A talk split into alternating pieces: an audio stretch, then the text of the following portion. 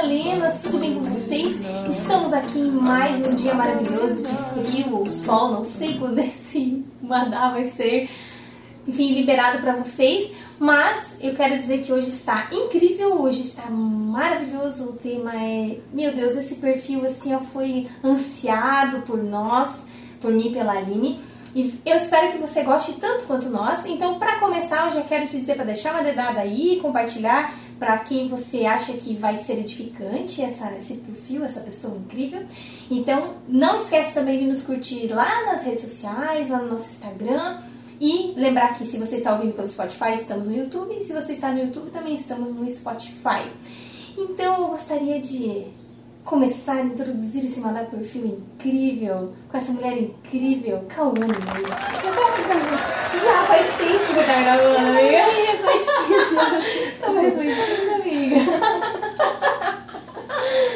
Tá bom, presente para nós.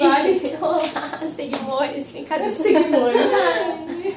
Sabia que quem fala seguimores é de um canal do YouTube lá da cidade do Felipe? Sério? Onde ele nasceu é Ponta do Sul. Ele nasceu em Paranaguá, mas a família mora em Pontal. Eu acho uma maneira amorosa, né, de se referir aos seguidores. Ah, seguidores. Se apresente para nós, Kawane. Me apresento. Então, gente, feliz de estar aqui nesse podcast. Feliz demais. Falar da minha vida, assim, quem eu sou, tal, ou só meu nome no momento? Não, fala tudo o que quiser, amiga. Tá bom. As pessoas estão aqui para te ouvir. Tá bom, vou falar, então. Eu sou Kawane. Agora meu nome, né, depois de casada... Ah, não é mais só Kawane Leite, Geise Ariel, me perdoe. É Kawane Linassi Leite Cunha Feliciano. No final tem uma respirada. Já respira. Usa 5 só nomes agora? Eu peguei do Geise, meu marido, Cunha e Feliciano, porque... o último sobrenome dele é Feliciano, mas ele é mais conhecido como Geise Ariel Cunha, então eu peguei os dois, entendeu? Então ficou Kawane Linassi Leite Cunha Feliciano. Tudo bem, a tua discipuladora aqui, Larissa Estrada, que tem 300, também pegou então, todos assim, do Lipão, arrasou. Eu tenho 27 anos, né, no momento que estamos gravando esse vídeo, porque cremos que esse vídeo vai viralizar, entrar em geração. Uau, eu recebo. Não sei. Enfim, tenho 27 anos, eu nasci em Cruz Alta, no Rio Grande do Sul. Não é gaúcha? Gaúcha. Mas que time tu torce, amiga? Grêmio. Assim, depois que eu casei, fui meio que intimada a torcer pro Corinthians. Mas eu torço pro Grêmio, assim. Não sei qual que é a piada. Tu torce pro quê? Eu sou colorada? Ah, minha filha. Of course. Oh, mas olha, eu sou muito colorada. Não, mas o Rio Grande do Sul é muito forte isso, assim, eu lembro de... A gente saiu de lá, a gente nem é torcedora. Eu lembro de na escola, assim, né, quando o Grêmio ganhava, a gente ia tudo de camiseta do Grêmio, assim, quando o Inter ganhava, todo mundo de camiseta do... Olha, a Hello Moto podia patrocinar nós, né? Meu, Nokia, é Nokia ou Motorola? Motorola. Das melhores famílias. Quem nunca toca... Enfim, era pra gente sair desse assunto do Grêmio do Inter. Não, mas sabe quando você tá no culto? E aí tá aquele silêncio, mó pregação da hora, aquela frase de efeito, aquele silêncio, e aí toca Hello Moto. Muito bom, gente, acaba muito bom. Acontece. Enfim, sou gaúcha, mas moro já aqui em Joinville faz 10 anos, 11 anos, 12 anos, por aí. Eu vim de 15 para... Eu tenho 27, vim dos 15 para os 16 anos aqui para Joinville. Uhum. Sou formada em psicologia também, sou casada com o Geise Ariel. Quanto tempo você é casada já, amiga? Olha, eu casei em setembro de 2019. Faz aí a conta. Eu não sou engenheira. Daqui a pouco vai dar 2 anos. Sou recém-casada. Maravilha, tá na lua de mel, como dizem pra mim? Tô. Meu Deus, se tu tá na lua de mel, imagina eu, então, que faz 7 meses. Pois é, coisa boa, né? Maravilha ser casada. Enfim, psicologia e tal, mas por que tu veio pra Joinville, amiga? Então, lá no Rio Grande do Sul, né, quando eu era pequena, eu era muito tímida, muito encabulada, assim, que fala, né? Inclusive, assim, eu lembro de várias memórias de chegar em festas da família, assim, agarrada na perna da minha mãe e tal. Olha só. Assim. Eu era muito tímida. Quem diria? Era. E aí, a minha mãe começou, assim, a investir. Eu lembro de uma frase da minha mãe, assim, olha, minha filha, a única herança que eu vou te deixar são os estudos. Então, o que eu puder fazer para te dar oportunidades, né, de estudar coisas, enfim, eu vou fazer. E aí ela investiu muito nesse sentido, assim, né, me colocou no teatro, na dança, eu aprendi flauta, piano, violão, várias coisas, assim, e eu era muito envolvida, assim, com essas questões artísticas, assim, né, já cedo, eu tinha mais ou menos 13 anos, eu comecei a dar aula de flauta, dar aula de dança, porque daí comecei a dar para os mais novinhos, assim, né, e aí acabei entrando muito nesse mundo das artes, né, do teatro, principalmente da dança. E tua mãe percebeu logo cedo que tu tinha mais aptidão para a parte artística, pro lado... É, eu não sei se eu tinha aptidão ou se eu fui desenvolvendo porque ela me colocou cedo, assim, e aí acabou que eu fui, de alguma forma, né, aprendendo, desenvolvendo e assim por diante. E aí, quando eu tinha mais ou menos 13, 14 anos, eu não lembro certinho, nós viemos com o grupo de dança da minha escola, lá de Cruz Alta, para Joinville, para conhecer o Festival de Dança de Joinville. Ah, entendi. Isso foi em 2007, se eu não me engano, assim. E aí nós conhecemos o festival de dança, eu participei dos cursos, tal, foi uma experiência super legal, viemos de ônibus, aquela coisa, excursão, todas as amigas. E de longe, quantas horas dá de Cruz Alta pra cá? Ah, dá umas 12, 13 horas. Ah, assim. É tempo. É longe. E aí a gente conheceu o Bolshoi nessa vinda pra cá, né? Imagina, o Bolshoi é a coisa mais linda, aquela escola de filme, assim, piano de cauda dentro das salas, aquela estrutura maravilhosa, o sonho de toda bailarina, né? Porque o Bolshoi, a escola do teatro Bolshoi aqui em Joinville, é a única filial do Bolshoi, né, da Rússia, assim, então... Aí nós fizemos a visitação, conhecemos a escola, e a minha mãe ficou encantada, ela falou, meu Deus... Você tem que estudar aqui, imagina, que maravilhoso. E a mãe não viaja, nada. E tua mãe junto achando, meu Deus, tu tem que vir estudar aqui, né? Ela incentivou muito. Eu achava, assim, que nada a ver. Porque, assim, pra entrar na escola existe um processo de seleção muito difícil. E eu, né, imaginava que isso nunca ia acontecer. Mas foi mais ou menos dentro desse contexto daí, né? Porque eu fiz a seletiva, participei da audição. Essa é uma história legal também, não sei se temos tempo. Não, vai, pode falar, amiga. Vou contar mais ou menos como era. Porque, assim, na escola Bolshoi, né, ou você faz... Eu acho que tá assim agora, se tiver algum professor, alguém assistindo... Mas na minha época era assim, né? Você fazia seletiva ou quando criança, mais ou menos 8, 9 anos de idade. Eu fiz teste, sabia? Você fez teste? É, não, mas eu não tenho flexibilidade até hoje. Não tinha nem com 8 anos eu tinha flexibilidade. Então não era pra ser mesmo. Que pena, mas eu gostava. Eu achava legal, achava bonito. Então, você faz assim nessa idade muito pra ver se você tem um perfil, para um potencial para desenvolver. Mas como eu já tinha 15 anos, então a partir dessa idade você já tem que ter experiência em dança, você já tem que ser praticamente avançado, né, em dança para que você possa passar. Então não é só a questão bem mais do potencial. Complexo daí, exato, né? É um outro tipo de audição. Aí o que aconteceu, né? Existem alguns que fazem a seletiva já aqui em Joinville, no festival de dança e tudo mais, mas existe também uma outra forma de seleção que foi a que eu fiz, que era o seguinte. Eu pensei, tá bom, a minha mãe deu essa ideia, realmente seria uma oportunidade legal, não custa nada. Eu lembro que eu pensei assim, não custa fazer, né? Não custa fazer essa audição, porque assim, eu não vou passar mesmo. Valor, não? Eu não lembro se tinha, assim, algum, mas não era uma coisa absurda, era tipo um vestibular. Você paga R$90, R$100. Eu não lembro, assim, em questão de valor, mas assim, eu pensei, vou fazer só pra eu não me arrepender, porque eu tô na idade. Então daqui a pouco vai passar o tempo, eu posso me arrepender, vou fazer. Aí o que aconteceu? Peguei e me inscrevi, nunca vou esquecer, né? www.escolabolshoi.com.br. Achei lá o link de inscrição, me inscrevi, mandei meus dados e tudo mais. E fiquei aguardando. Esperei que eu fosse receber algum e-mail, alguma coisa. Porque eu fazia a pré-inscrição ali. E aí tinha uma data que você vinha, no caso, pra Joinville. E aí ia ter audição mesmo presencial. Aí eu pensei, tá bom, né? Então agora eu vou esperar essa data chegar. Meus pais já começaram a guardar dinheiro, aquela coisa toda. Uma viagem, família toda investindo junto.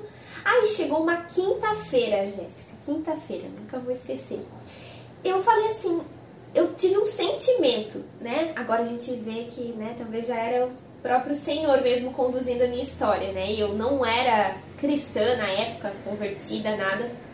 Mas eu senti assim, ó, eu tô com um sentimento de que eu não tô inscrita nesse negócio.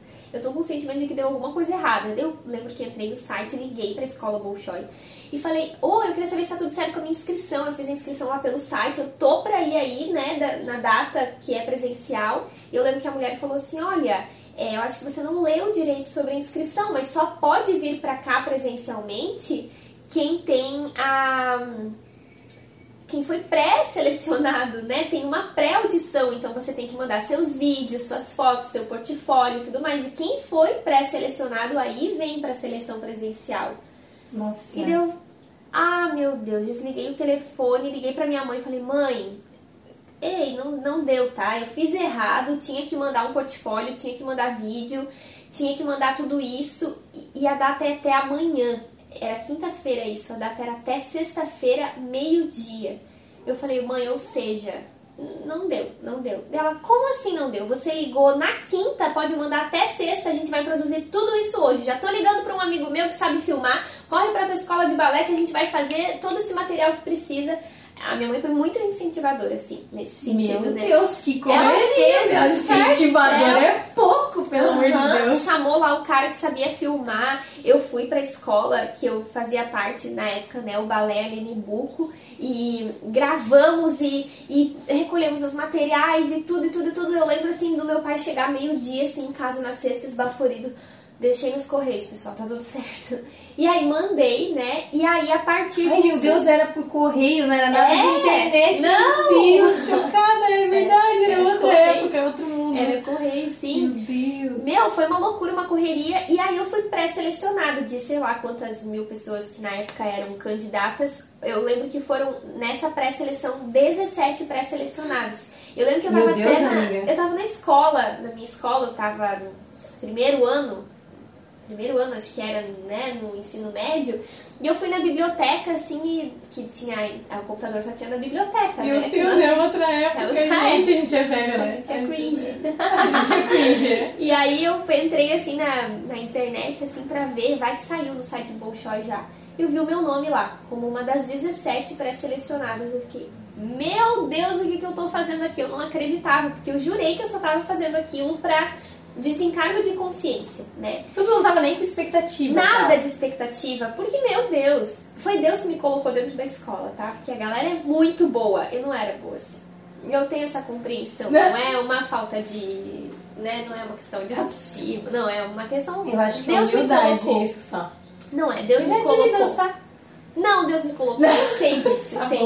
E aí, eu vim pra cá, na seletiva presencial, e aí aconteceu um outro milagre, que eu não sei se eu já contei isso na internet, em um lugar assim, eu vou contar exclusivo. A primeira vez, uau, exclusivo, mandava de terra. Agora você vai lá e ativa o sininho.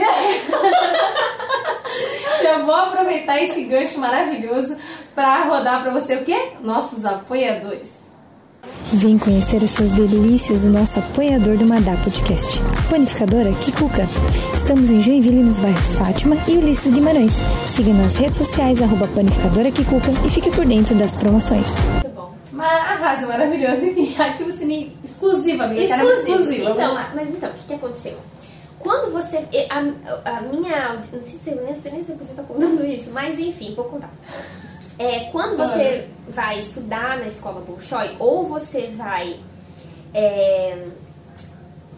pro balé clássico ou pra dança contemporânea. Hoje não existe mais o núcleo de dança contemporânea, hoje é somente balé clássico. Recentemente eu estive numa reunião com o diretor da escola, ele me atualizou disso e tal, mas achei que foi uma ótima escolha da escola, enfim, questões que envolvem a escola. Porque também eles têm que seguir mais ou menos o que a Rússia...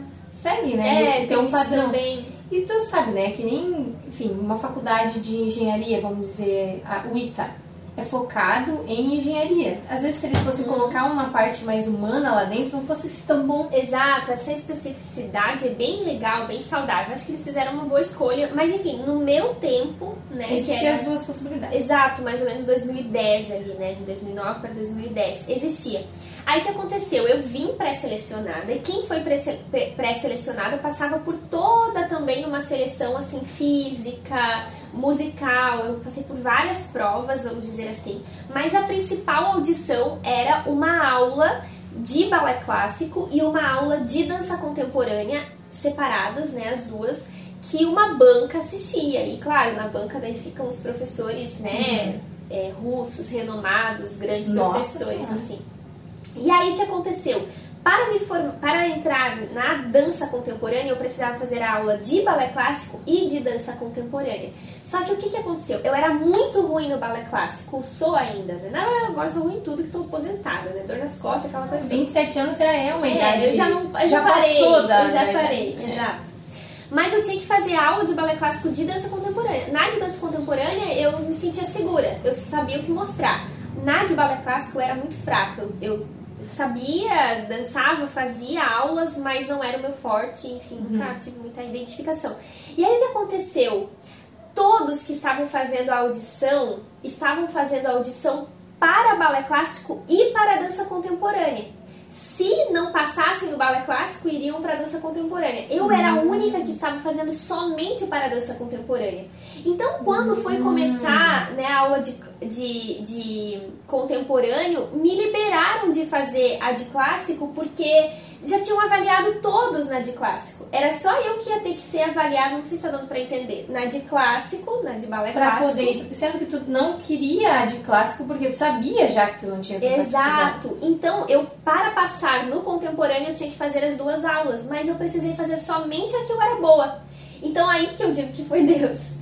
Que eu fiz só que eu realmente era boa. Eu não precisei passar pelo estágio da prova que revelava minha fraqueza. Claro que dentro da escola eu tive que correr atrás. Porque meus colegas estavam à frente de mim nessa matéria, né? Mas nessa porque outra... Porque tu teve que fazer essa matéria de qualquer forma. De qualquer forma. Você tem que ter uma base de dança clássica forte. Mas eu era competente na de dança contemporânea, né? Então, assim, contando assim, mais ou menos, né? Foi um milagre atrás do outro, uma circunstância atrás da outra, assim, que eu vejo claramente a soberania de Deus, porque o objetivo de Deus não era simplesmente me levar para dançar, mas me trazer para Joinville por um propósito, né? Principalmente de eu conhecer ao Senhor, porque lá em Cruz Alta eu não tinha essa experiência de fé e assim por diante, né? Sim. Então, foi nesse contexto que eu vim para Joinville. Aí, meus pais ficaram, a minha irmã mais velha e meu cunhado e meu sobrinho na época vieram pra cá pra eu não vir sozinha, porque eu era muito nova, 15 anos, mas não deu certo o negócio deles aqui, resolveram voltar e aí eu fiquei realmente morando sozinha aqui, né, em Joinville, estudando na escola Bolshoi. Minha família ainda mora lá no Rio Grande do Sul e foi neste contexto que cheguei aqui, Deus, que na cidade da dança. E aí tu ainda visita teus pais, assim, quando é feriado prolongado, vai pra lá? Sim, assim, é longe, né, então tem, agora, principalmente nesse tempo de pandemia, assim, né, tem as suas limitações. Ainda bem que tem internet, né? Ainda, eu ligo assim, ó, sempre pros meus pais em vídeo. Ontem mesmo, antes de dormir, liguei pro meu pai em vídeo, comecei a rir com ele, contar histórias. Sou muito próxima deles. Eu tenho um sentimento assim de que eu saí muito cedo. Eu acho que eu tenho um sentimento assim de perda, de ter saído realmente muito cedo. Então parece que eu quero correr atrás da proximidade o máximo que eu posso. Do laço assim que tu poderia ter tido se tu tivesse, que nem eu, saído de casa só quando casei. Exato, Então eu sou bem atenta assim em contar pra eles o que tá acontecendo e ligar pra eles. E sempre que tem oportunidade eles vêm pra cá. Minha irmã mora em Balneário Camboriú, então ela mora mais próxima, a Camille, né? A Camille mora. Amiga, explica o rolê pra quem não está ouvindo. Porque por muitos anos as pessoas acreditaram que Camille realmente era tua gêmea. E eu descobri faz pouco tempo que ela é 2 anos mais nova. Porque mentiram pra mim quando eu entrei na igreja. Disseram que a Kawane tinha realmente uma irmã gêmea. Sério? E eu nunca perguntei também. O que eu vou falar? Eu tenho uma irmã gêmea, legal. Aí eu vi as fotos, achava realmente muito, muito parecida. Mas estava separada, certo? É óvulo diferente, sei lá o que eu pensava. Nesses dias eu vi que não, ela é mais nova. Sim, ela é 3 anos mais nova. Eu não acho tão parecida. É parecida, mas não é tão parecida. Mesmo. É que assim, a gente é muito diferente. Na verdade, a gente acha parecida com a Ariana Grande. Eu tenho que fazer uma montagem, Continua que você tá fazendo bem pra mim. Não, mas eu olho a Ariana Grande e falo, parece muito a Kawane. A voz, o jeitinho, assim, ó. É a Kawane, gente. A Ariana Grande, ela só não sabe da existência da Kawane. Sério? Eu acho que tô a cara da Ariana Grande, juro. Meu Deus. Juro, eu olho e falo, isso é Kawane. Vou levar como Kawane tá cantando. Um elogio. Ah, é sério? Mas é um elogio, olha, amiga. Só. Eu acho vocês duas bem parecidas. Então, bem com a minha irmã eu não acho assim tão parecida, mas eu sei que é parecida. E assim, ela também é formada em psicologia. A gente é bem diferente de personalidade, assim. Bem diferente. A psicologia tem trocentas milhões de áreas também, exato. Né? E a personalidade a gente é bem diferente. Mas eu acho que daí as pessoas daí criam, né? Irmã, daí já pensa que é gêmeo. Não, mas nós não somos irmãos. E qual linha a psicologia psicologia para ti, amiga? O que que te fez crescer como pessoa? A faculdade, o fato de fazer uma faculdade, né? Já morar sozinha há tanto tempo, ter que se desgastar, porque a faculdade de psicologia nasce segunda a sábado, né? Então é uma carga bem puxada. É. Como foi a escolha para ti? Então, eu gosto de falar assim sobre isso. Eu lembro que eu terminei o Bolshoi e eu fiquei um tempo fazendo cursinho, pensando, né, o que eu vou fazer? Eu queria muito passar numa federal, então o que eu vou fazer de faculdade? Só tinha muita dúvida. Eu pensava em fisioterapia, pensava em pedagogia, pensava em psicologia, né? E eu lembro até, já que eu sei que muita gente da Onda assiste, acompanha, né? Vou contar uma coisa interna que aconteceu. Eu comecei a ser discipulada pela Lari na época, que eu tinha virado, na época, coordenadora. A Larissa Estrada. Ai, riqueza. Maravilhosa, né? Lari, você sabe. Um dia venha conversar comigo. Venha fazer um podcast. Por favor. Enfim, e aí, assim, eu recém tinha virado, na época, coordenadora de grupos pequenos, que era uma função da nossa igreja, assim, uma maneira de servir na nossa igreja. E eu pensei, meu Deus, primeiro discipulado com a esposa do pastor, né? Ela vai me levar a níveis tão profundos, meu Deus.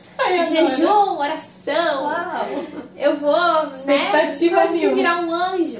Ai, meu Deus. E ela, eu lembro que no primeiro dia ela... Eu vi que tu tava com uma auréola aqui, querendo sair. Ela olhou pra mim e falou assim, tá, tu terminou o Bolshoi agora, o que tu vai fazer agora da tua vida? Então... No primeiro discipulado, eu falei, eu pretendo crescer muito com Deus, né? Ler muito a Bíblia, crescer, servir na igreja.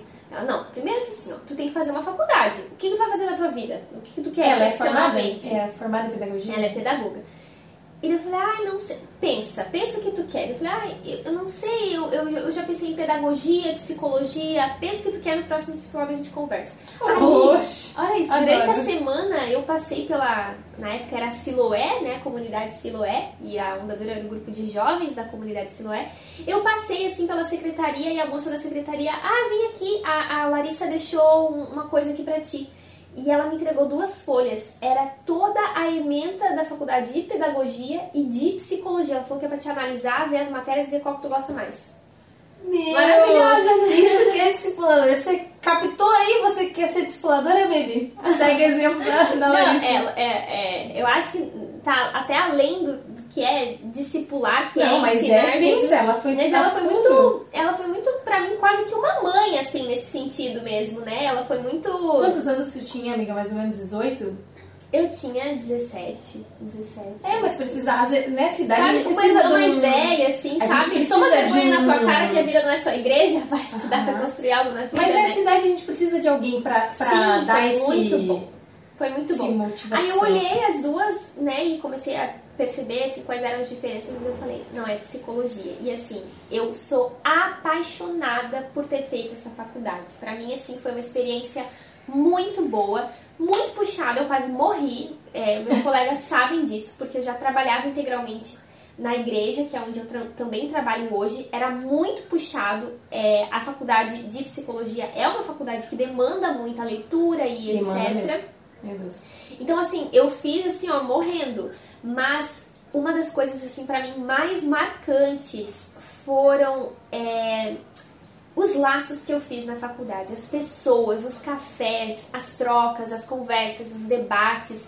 Eu tive a graça, assim, de ter uma turma muito legal, assim, e fazer amigos muito profundos, verdadeiros. E eu lembro, assim, que a gente saía da sala de aula e ia tomar café e conversava sobre aquilo e abria o coração, assim... isso me formou muito como pessoa, né? Mais do que como uma profissional, assim, isso ampliou a minha leitura da vida, ampliou meu olhar sobre as coisas. Imagina, eu era uma menina que tinha saído lá do Rio Grande do Sul, só sabia das coisas do universo de dança e, de repente, eu só sabia das coisas do universo de igreja. Então, a psicologia, assim, ela fez parte de um processo de amadurecimento na minha vida muito positivo e muito necessário. Né? E enfim, foi um curso assim que eu amei ter feito. Eu sinto muita saudade. Eu tenho uma amiga, muito amiga assim, minha e a gente fez o TCC juntas, estágio juntos, ela é minha grande amiga, assim, que é a Tati, e às vezes a gente comenta assim, meu, será que a gente não pode ir como aluno ouvinte, assim, assistir mais algumas aulas? Só pra ir fazer uma visita. É, e assim, isso muito baseado num carinho muito grande por essa época, assim, da graduação, né? Um amor e raiva, na verdade, também, porque, sim, né, sim, era muita loucura, mas valeu muito a pena, eu gostei muito de ter feito e ampliou muito meu olhar, assim, sobre tudo, até mesmo sobre a fé. Arrasou, amiga. Alguma coisa sobre dança, só tu dança gaúcha? Não. Tu gosta de tipo, tango, bolero, essas coisas? Gosto, admiro, mas não... Ai, gosto, admiro. Não danço. Uma vez, tango, fizemos um espetáculo aqui que envolvia tango, mas aprendi poucas coisas. Ficou nas castanhão. Não, isso aí não é tango, castanhão. Tango acho que não tem. Não é espanhol, nada a ver. Sim, corta essa parte ali. Não, nem precisa, as pessoas não acham o bico, porque é legal essas coisas, mas enfim. Beleza, amiga, show de bola, é bom saber um pouco assim da dança, que tu gosta, tu não gosta, né? Que bom que tu teve essas aulas experimentais, bom que a gente falou do Bolshoi, psicologia, mas agora me conte o que todo mundo quer saber. E o casamento, amiga? Como é que foi? Todo mundo quer saber. Mas como que foi, amiga? Como tu conheceu a Geise Ariel? Como que foi teu processo de casamento? Porque como tu chegou muito nova em Joinville, já tinha uma vivência de morar sozinha, então tu já era muito mais madura do que uma... né? Virou mulher muito mais correndo por causa da necessidade de ter que lavar uma roupa. Eu falo por mim, eu não tinha que fazer tanta coisa assim antes de casar, né?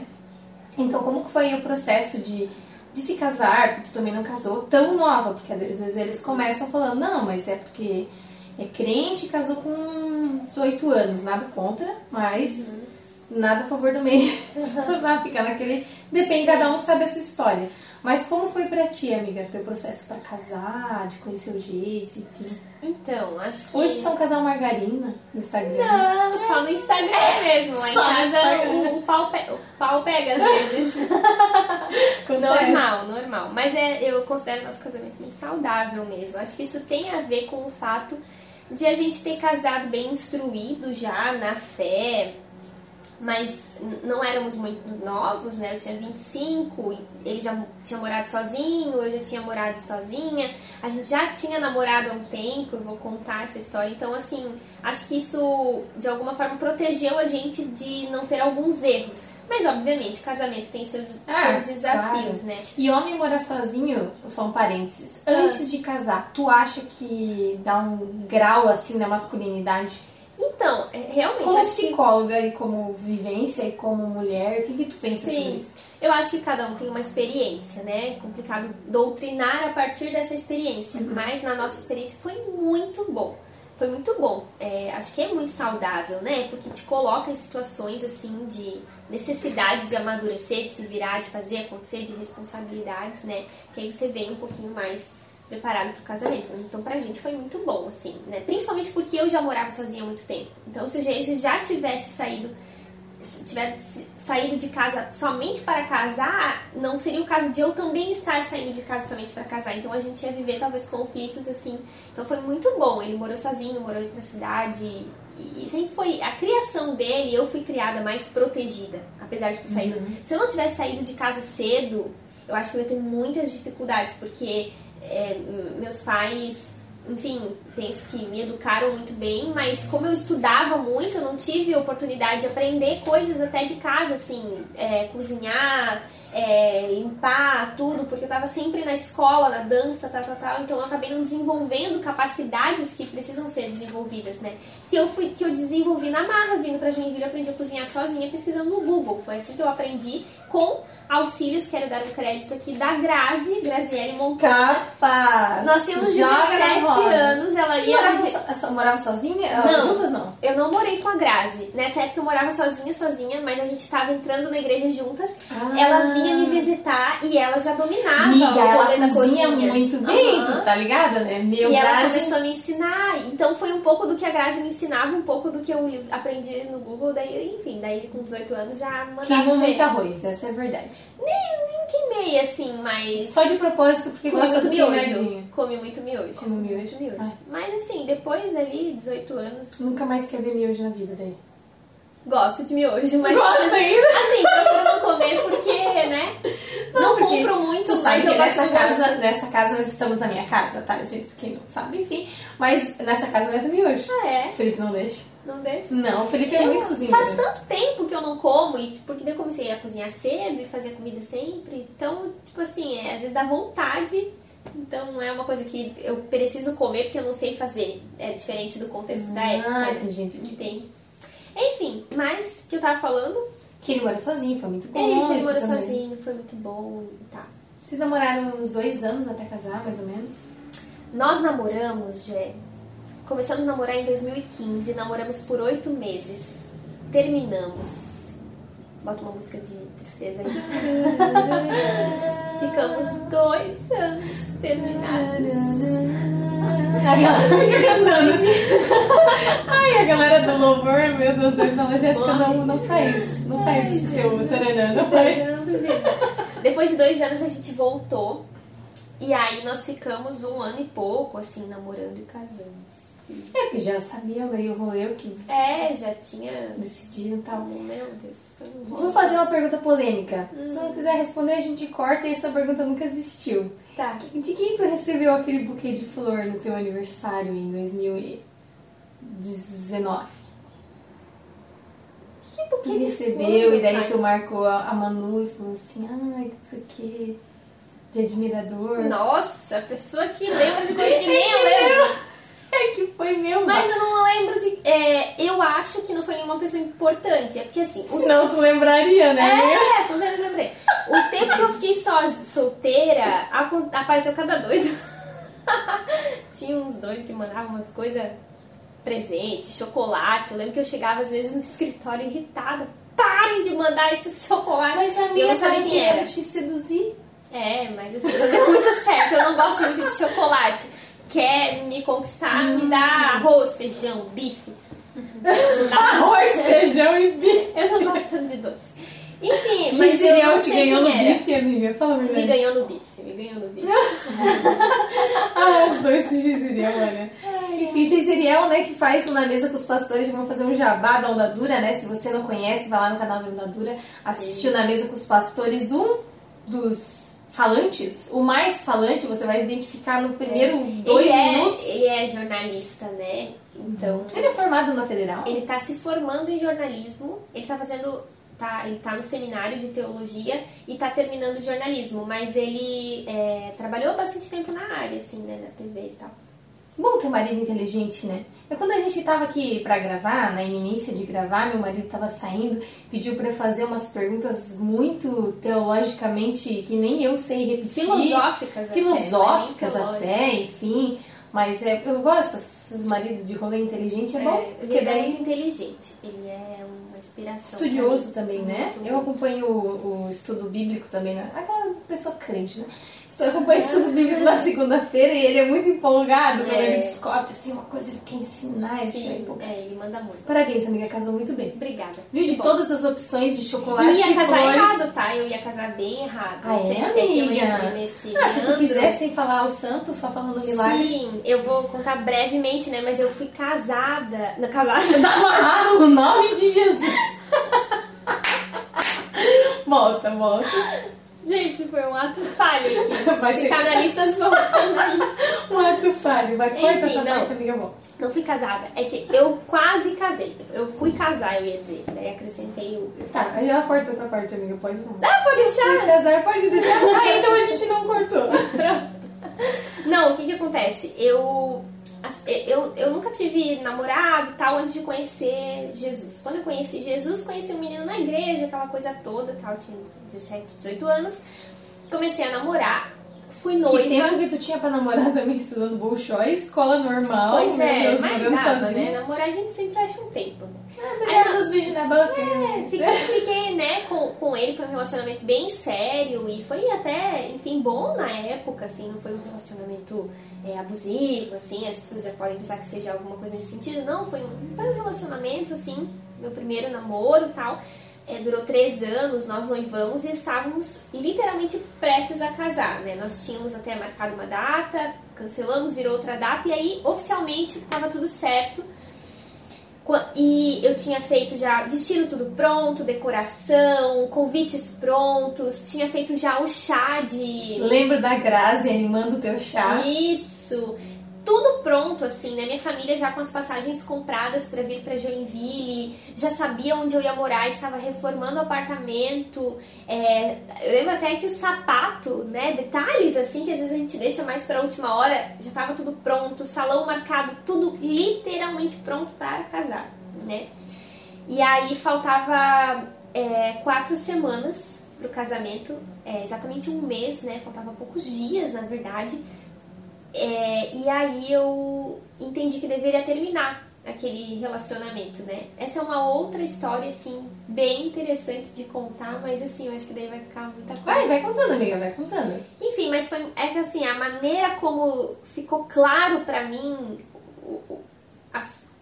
como que a gente, não quero usar esse termo sem parecendo muito místico, assim, mas as confirmações mesmo da parte de Deus, né, de que eu tinha que terminar aquele relacionamento, foram muito incríveis, assim, a maneira como eu encontrei tal pessoa e tal pessoa falou uma coisa, e aí eu dormi e acordei com um sentimento e depois eu descobri uma outra coisa e tal, e tal, e tal. Foi tudo assim, Deus parece que arquitetou e de algum modo, e eu fui lá e terminei, né? Foi uma atitude, assim, de muita coragem, porque tava todo mundo já convidado.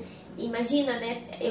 Eu gostava da pessoa na época, eu não terminei não gostando, eu terminei por razões racionais e não emocionais, né? Eu chorei muito, doeu muito, foi um término de noivado, uma perda, né? Algo que doeu muito. Anos, né? Investido. Uma expectativa de vida, né? Minha maior expectativa há poucos dias era ir pra lua de mel, viver uma vida de casada e de repente, né? Então, assim, foi muito difícil, mas foi muito bom, muito necessário, foi Deus me guardando, né? Eu não tenho nada contra essa pessoa, enfim, mas nós vivemos maturidades, propósitos, momentos de vida diferentes, né? Então... E foi Deus te guardando mesmo. Foi então... Deus, não era pra ser o meu marido, né? Não era pra ser para mim, assim, né? E aí o que aconteceu foi que aí terminei, né, foi muito difícil, assim, na época, mas eu nunca, gosto sempre de falar essa frase, né, é melhor chorar agora do que chorar a vida toda. Então eu entendi a seriedade do casamento, né, eu entendo a partir da minha fé que o casamento é algo instituído por Deus, né, e o divórcio não é uma opção, assim, né, então eu iria ter aquele... marido como alguém que iria liderar a minha casa, né, que eu iria confiar a minha vida, então eu precisava pensar não só emocionalmente, eu acho que aí é um conselho até, né, pra quem é mais nova, assim, ou até mais velha, às vezes muito movida só por emoções, por sentimentos, por paixões. Estou sentindo, não estou mais sentindo. Exato, né, obviamente que a vida tem emoções, as emoções dão cor à vida, mas a gente precisa pensar também racionalmente, né, em algumas coisas, então na época daí eu terminei. E no namoro, né, querendo ou não, no namoro, noivado, existem sinais até de um possível relacionamento abusivo no futuro, né? Tem coisas que realmente são muito escondidas, mas tem sinais, as pessoas tentam falar, tentam avisar. Então é bom a gente ouvir principalmente nossos pais nesse momento, porque os pais nos conhecem, conseguem ver num panorama sem sentimento, né, envolvido, não sem cuidado. Mas é analisar, né, porque o casamento é uma coisa muito séria. Eu, particularmente, também acredito, pra minha vida, que se eu tivesse casado antes da idade que eu casei, ia ter dado errado. Porque eu casei na época que tinha maturidade pra entender, pra mim, o que era um casamento, as responsabilidades, o sacramento em si, né, a parte espiritual que envolve o casamento. Porque o casamento não é só morar na mesma casa e dividir umas contas, né, e não só o sexo também. O casamento é mais do que isso, né? É um encontro de várias... E eu acho, assim, que uma coisa que mais me encanta nessa área da minha vida é a soberania de Deus. Porque Deus, ele conhece a nossa história, conhece o nosso futuro, ele que é quem tá escrevendo, de fato, a nossa história, né? Porque daí eu terminei esse relacionamento, logo conheci o Geise, aí nós namoramos e aí nós terminamos também. Então, assim, foi mais uma frustração, né? Já estávamos também perto de casar, e assim, não era só uma coisa que nós vivíamos juntos, tinha toda a plateia, né, todo mundo, né, as pessoas da igreja, bastante gente conhecia a gente e tal. Esperando, né, exato. Expectando mesmo o que vocês estavam vivendo, né? Exato, e aí nós terminamos, eu e o Geise, daí depois, né, porque eu já trabalhava integralmente na igreja, né, e tinha muito claro de que maneira ia conduzir a minha vida, né, vivendo o ministério integral e tudo mais, e o Geise queria lutar pelos sonhos dele de ser jornalista, assim por diante, não batiam os objetivos de vida, né. E aí foi nisso que a gente também terminou gostando um do outro, daí foi o Geise que terminou comigo. E aí depois de 2 anos, o Geise acabou, né, indo pra Florianópolis, ele tava morando em Florianópolis, lá ele começou um grupo pequeno, né, começou a implantação da Onda Dura, que é a nossa igreja lá em Florianópolis, e foi crescendo. Nisso ele já estava também trabalhando na TV, com jornalismo, mas nisso ele descobriu o chamado pastoral dele, né, que hoje a gente vê, não tem como não imaginar ele vivendo isso, né, eu vejo que ele realmente nasceu para ser pastor. E como ele mudou aqui, falo com propriedade, era um guri, né? E foi para Florianópolis e voltou. Realmente tu olha com uma autoridade diferente, algo diferente, né, da parte de Deus. Fez algo muito especial, assim, né? E aí quando nós, depois de 2 anos, os objetivos de vida já não conflitavam mais, e aí nós, sentimento ainda de alguma forma, né, tava ali, e aí nós voltamos, né, e aí noivamos e casamos, e assim, contando sem detalhes, aqui eu tô dando um panorama bem geral, né, porque os detalhes se tornam as coisas bonitas, né, mas, assim, eu vejo claramente a soberania de Deus escrevendo a minha história, assim, o cuidado de Deus, não foi assim, eu que decidi, eu que saí, eu que voltei, claro que eu precisei ter posturas, responsabilidades pelas minhas escolhas, né, mas eu vi claramente Deus conduzindo soberanamente, tanto que no meu casamento, eu entrei com uma música, não sei se você conhece aquela música que é assim, ó. Tu és soberano sobre a terra, sobre os céus tu és, Senhor. Já ouviu? Absoluto. Eu amo essa música. Quem tá no YouTube viu a minha interpretação agora da música. E acontece, tu sabes muito bem. E o vizinho com uma furadeira. Arrasou, amiga. Tu canta bem, tá bem artística mesmo, né, amiga? Eu preciso mostrar meus dotes aqui. Eu quero no YouTube. Eu quero que o Sony Music me descubra. Não, brincadeira. Mas assim, eu me emociono até falando dessa característica de Deus, desse atributo de Deus, né? Essa música fala sobre a soberania de Deus, que eu vejo claramente na minha história, nessa área amorosa, que foi uma área que mexe muito com a gente, né? E tu tava bonita no teu casamento? Ai, amiga, tu acha? Obrigada. Não, se eu tivesse feia, eu não ia falar, né? Porque também eu deixava quieto, né? Deixava baixo, tava bem bonita, amiga. Eu tudo desse dia. Tava a cara da Ariana Grande. É mesmo? Tá, amiga, o dia que a Ariana Grande casar, ela vai usar um vestido parecido com o teu. Nossa, os rostos de vocês são parecidos. É lindo. Não viram meu vestido? Vocês vão lá no meu Instagram e olhem. Como é que é teu Instagram, amiga? Já fala, já? Como que é meu Instagram? Não sei como é que é teu arroba, se tu não sabe. É Kawane com K-L Leite. L Leite. 2 L's Leite. Entendeu? Kawane L Leite. Arrasou. Vai lá no arroba. Depois a gente marca também no Instagram, isso, tá? Se você quer lá no Instagram, numa data. Tá tudo certo. Miga, antes da gente começar, enfim, a entrar mais na área do teu trabalho atual, o último conselho que tu daria pra quem está prestes a se casar ou recém-casado, como você, assim, pouco tempo casado? Eu acho que eu daria o conselho, assim, de não abra mão de escolher a pessoa com quem você vai casar a partir dos princípios bíblicos.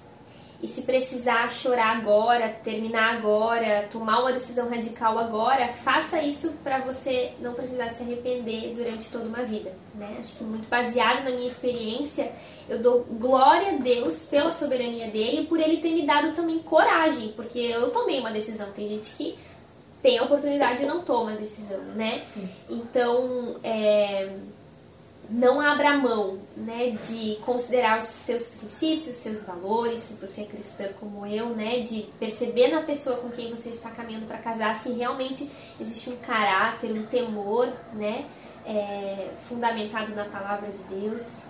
E não seja bobinha, assim, né, porque as nossas emoções a tendência é essa, né? O coração é enganoso, né? As nossas emoções enganosas. Exatamente isso. Então, enfim, acho que eu daria esse conselho. Claro que precisa existir a parte da química, da paixão. Eu sou absurdamente apaixonada pelo meu marido, pelo Geise. Eu vejo ele assim de longe, meu coração já... Eu sou muito apaixonada, muito. Lindo. Às vezes eu sinto saudade dele quando ele tá na sala e eu tô no quarto, assim. Eu amo ele. Mas não é só isso, né? Também existe uma sólida e real admiração pelo homem, né? Aí baseado na minha fé, no homem de Deus que ele é, no caráter dele, né? E assim por diante. Arrasou, amiga. E agora... E como você conheceu a igreja, amiga? Você é de peixes, amiga? Você, né? Você curtiu os horóscopos? Como que você chegou na igreja, amiga? Filha. Então, essa aí era a minha religião antes, praticamente. Horóscopo era a tua religião?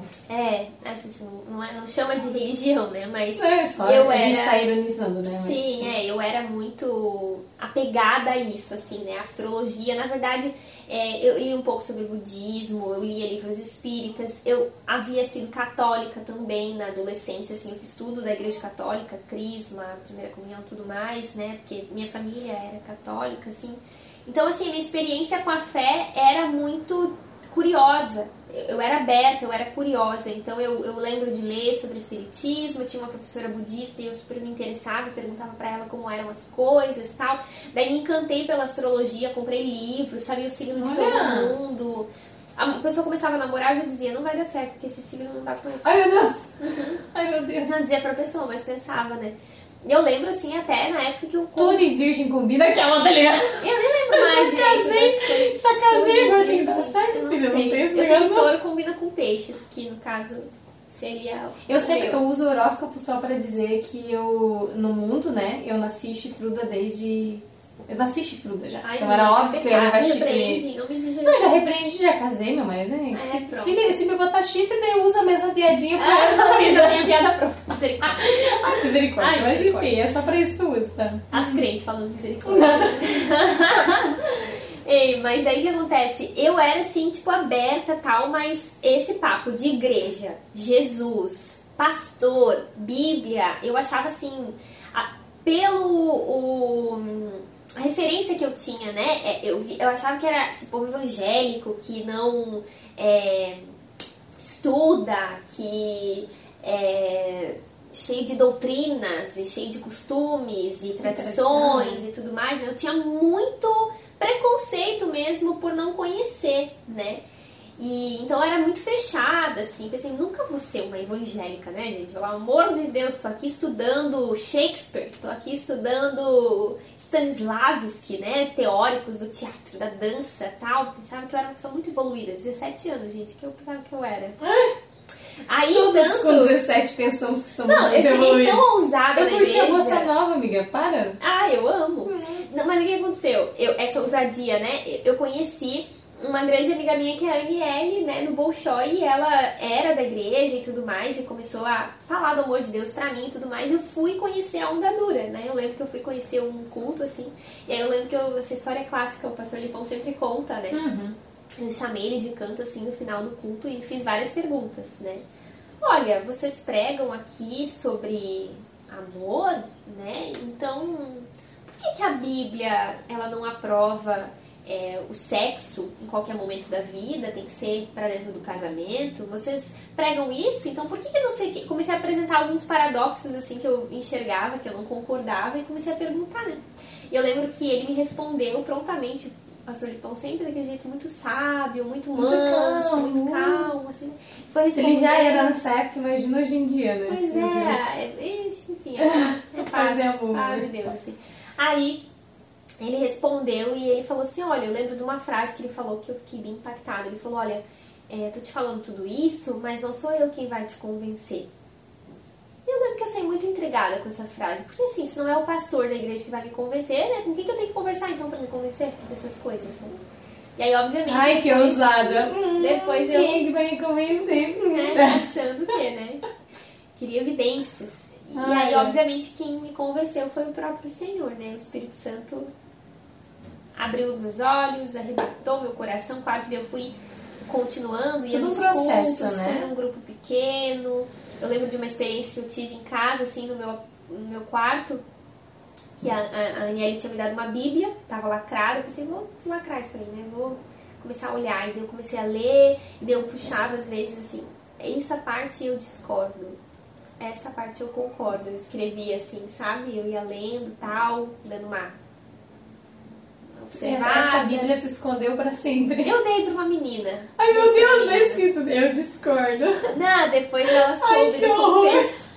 E aí eu lembro que eu tava assim no meu quarto, eu falei assim, Deus, tu existe? Como é? Tu me ouve? Tal... Sei lá, se tu existe, sei lá, manda um sinal aqui, né? Talvez, sei lá... Todo mundo faz esse tipo de pergunta. Uma borboleta. Manda uma borboleta assim, quem sabe, pro... Aí menina. Entra uma mariposa bem feia. Entrou uma borboleta linda, tá? Ai, enorme. Não. Sabe aquelas borboletas grandes, assim? Ai, eu me cago de medo de borboleta. Eu olho o corpo dela e... Sério, eu acho lindo. Até hoje eu vejo uma borboleta e eu penso assim, cara... Mas entrou enorme na janela e falou, pra que uma pequenininha? E não era comum, sabe, entrar no meu quarto, imagina? Ainda mais daquele tamanho. É, e eu, é claro, até um conselho aqui, né? Deus não se...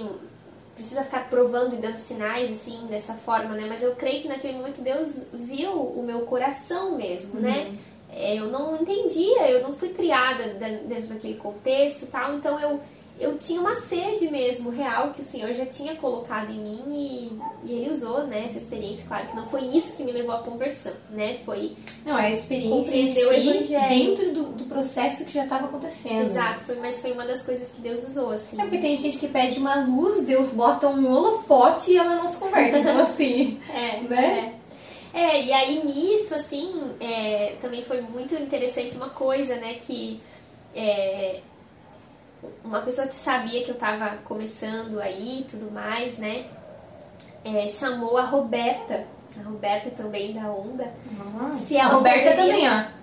Esse sofazinho aqui, ó. Vem pra cá, Roberta. Estou te esperando, Roberta. Ela sabe já. Chamou ela se ela poderia começar a se aproximar de mim, porque eu era um potencial, né? Disseram pra ela, né? Ela é um potencial, essa menina é muito influente, tal, a Bolshoi, tal. Começa a se aproximar dela. E a Roberta começou a ir toda semana na minha casa. Uma vez na semana, eu fazia um cafezinho pra ela.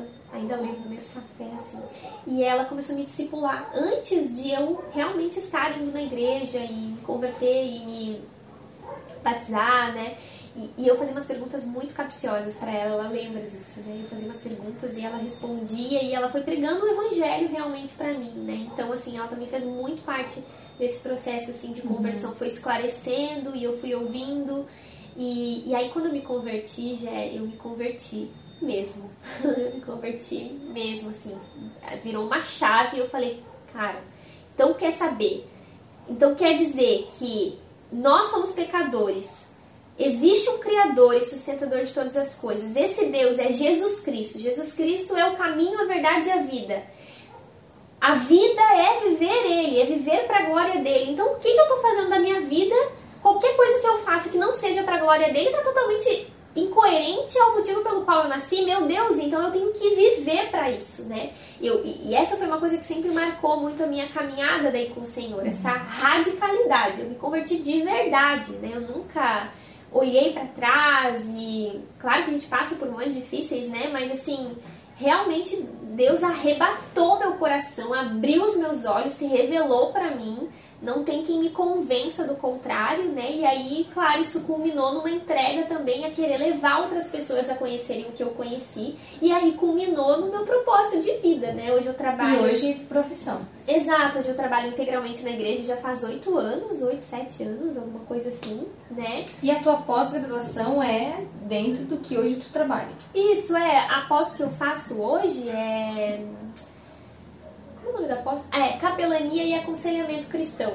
Então eu trabalho na igreja com aconselhamento, com meninas, mulheres, liderança de grupos pequenos, pregação também. Diretamente para mulheres, então é bem... Manda para todos os grupos do Madá Podcast, que agora eu quero ver todo mundo da área pastoral da Kawane aqui, acompanhando. Se você e já da Roberta também atendimento. Roberta, eu sou da tua área, Roberta. Você já teve um atendimento comigo? Comenta aqui. Ai, meu Deus, todo mundo já teve atendimento com a Kawane. Meu Deus, gente. Uma vez eu deixei a Kawane 3 horas. sentada. Normal, faz parte. Normal, não é normal. 3 horas sentadinha, olhando, assim. Eu comecei a conversa de um jeito e acabei totalmente de outro. Começou... Ah, não sei o que, não sei o que... Eu fiz algumas perguntas... Quase árabe a mulher. É, mas fiz algumas perguntas dela. Ai, porque a minha vida... Ela veio, é isso aí. É todo o atendimento é isso. Comigo, pelo menos. É. Eu chego com um propósito e saio com outra coisa. É, é uma bênção. Eu amo ver isso, assim. E só na frente, eu só aqui com vocês, eu ainda consigo enganar um pouco o Curipão. E se eu tô revoltada, eu chego na sala, eu sinto a presença do Senhor Jesus Cristo e falo, vou embora. Eu entro, eu falei pro Lipão lá, que intimidade, pro Felipe, o meu marido, que, porque eu quero fazer disso com o Lipão, não sei o que lá. Daí o Felipe olha pra mim e fala assim, fala o que, Jéssica? Agora tem um tigre, tu entra lá, tu vira o Garfield. Então assim... Fica na Twig, tu não quer falar nada, Gripão. Não, pode falar. Eu confundo sempre Felipe, Lipão. É muito Felipe na vida. É muito. Ai, meu Deus, tem um casada com o Felipe, tem um pastor chamado Felipe. É muita confusão, meu Deus. Enfim, mas é engraçado, Lipão, gente, o apelido dele é Lipão. Normalmente ele chama de apelido as pessoas íntimas. O pastor Felipe Falcão, ninguém chama ele de Felipe. Que intimidade é essa? A Lari chama. A Lari, porque a esposa ou os pastores mais anciãos, aquela coisa que eles chamam. Eu chamo de pastor. Os meus pais chamam de Felipão. Felipão? É engraçado. É o técnico da seleção brasileira. Enfim. Miga, estamos caminhando para o fim da nossa conversa. Essa conversa, né, a tua pós-graduação e muitas, né, gerarão outros frutos dentro do Madá Podcast. Então, se você... está mais tempo aqui no Madá, você já deve ter visto o Madá Tema, um novo quadro aqui do canal. Fique ligada, a Kawane estará aqui participando de alguns Madás Tema aqui do nosso canal. Sim. Mas antes de acabar, agora o clássico momento da nossa jogatina. Sim, temos um joguinho preparado com todo amor e carinho. Saí da câmera e voltei para o nosso joguinho preparado. Para mais algumas revelações da tua vida que faltam, ou sei lá. Alá, Raul Gil. Quem aqui é cringe? Assistiu Raul Gil no meu vídeo. Pra quem você tira o chapéu? Pra quem você tira o chapéu e por quê? Porque Raul Gil... No meu vídeo, a Gabriela Rocha. Gabriela Rocha, também é você, mas a Gabriela Rocha. Eu não sei, todo cantor gospel passou pelo Raul Gil. Então, assim, pode ser que foi. A Gabriela Rocha é certeza. A Gabriela Rocha é certeza absoluta, né? Ó, Gabi, se tu assistiu aquela intimidade. Ó, Gabi, tudo bom? Se você estiver assistindo. Nunca juro respeitado. Não, nunca diga nunca. Deus. Quem sabe um dia. Do milagre. Uau, que isso. Né? Alcança grandes personalidades. Uau, meu Deus. Quem sabe, não é mesmo? Do mundo gospel. Enfim, você tiraria o chapéu, amiga, para Augustus Nicodemos? Quem sou eu para não tirar o chapéu para ele? Por quê, amiga? Meu Deus, um mestre, né? Enfim, eu sou grata a Deus, inclusive, por ter tanto conteúdo dele na internet, né? Porque ele é de uma geração... Ele faz vídeo todos os dias. Tem muito vídeo, assim, de ele respondendo perguntas. E eu acho muito legal que, assim, você não tem que encontrar respostas dentro de pregações e aulas cumpridas. Ele faz várias coisas acessíveis mesmo pra quem quer aprender, né? Mais sobre teologia, tudo. Meu Deus...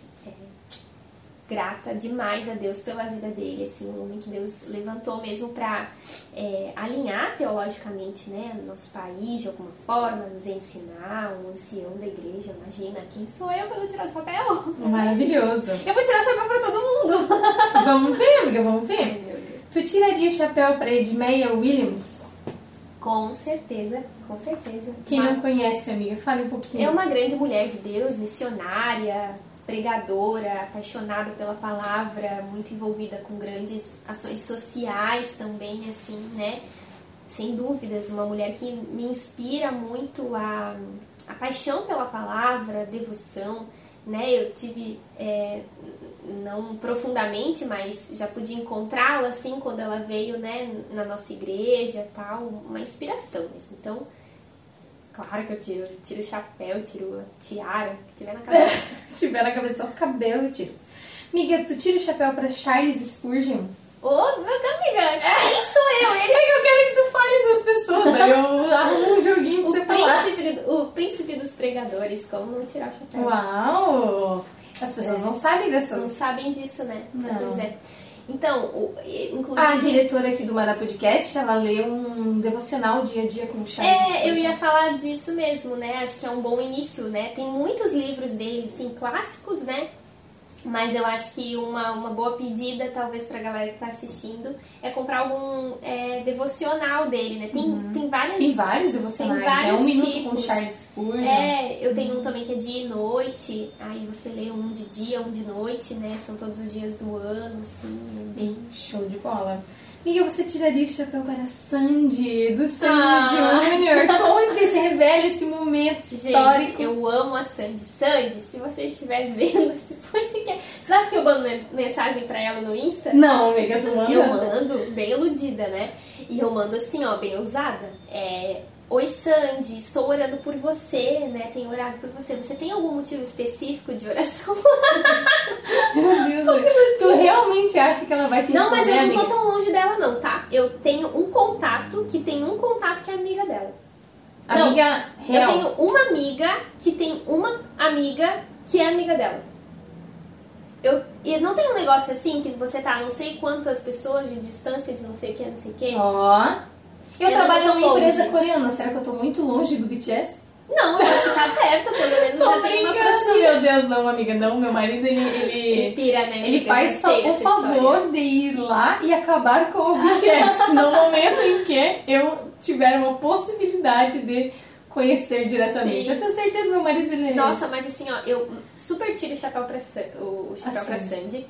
Porque, primeiro que eu amo, acompanho, eu gosto. Eu não sou fã louca, assim, tem umas que são fã louca que perseguem ela e tudo mais, né? Eu gosto do Sandy Júnior, não é nem tanto da Sandy, sabe? Eu gosto do Sandy Júnior, que é uma coisa só, né? Sandy Júnior. As pessoas falam, tu gosta da Sandy Júnior? Isso mesmo. Coitado do Júnior, sempre fica um apêndice. Mas enfim, fez parte da minha infância, da minha adolescência e tal. E eu acho, assim, ela muito afinada, muito profissional. Ela é uma mulher que não se mete em escândalos e letras muito puras. Isso eu gosto. Então, ela não precisa ficar cantando senta, senta, senta pra fazer sucesso, entendeu? Fala! Oh, Deus, fala dele. As músicas são puras, falam sobre o amor. É o tipo de música que eu canto e posso pensar no meu marido sem, né, corromper minha mente. E até é engraçado, né, porque ela não teve grandes escândalos mesmo. O namorado dela foi o atual marido durante anos e se casou e teve muito dedicado pelo que eu vejo, assim, né? A gente não conhece intimamente, mas muito dedicado ao seu casamento como mãe, né? É claro que ela não é a minha referência de vida, não é? Né? Inclusive eu oro para que ela conheça o Senhor e etc, né? Mas eu admiro muito ela como artista, como profissional, como cantora. Adoro Sandy, boto ela pra cantar comigo enquanto eu lavo a louça. Faz teu marido ouvir. Ele tem que ouvir, né? Tem que ouvir. Obrigada. Amiga, você tira o chapéu para o culto universitário da Onda Dura.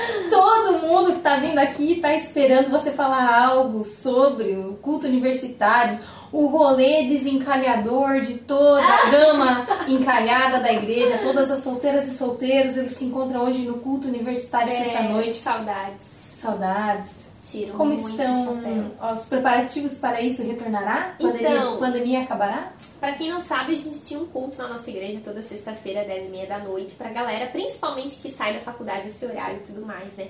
E aí paramos por causa da pandemia, e aí, pra quem tá mais por dentro internamente aí dos nossos rolês em Joinville, o espaço onde a gente fazia o culto agora é o estúdio da Onda, onde acontecem as gravações de podcasts e programas e estudo bíblico e assim por diante.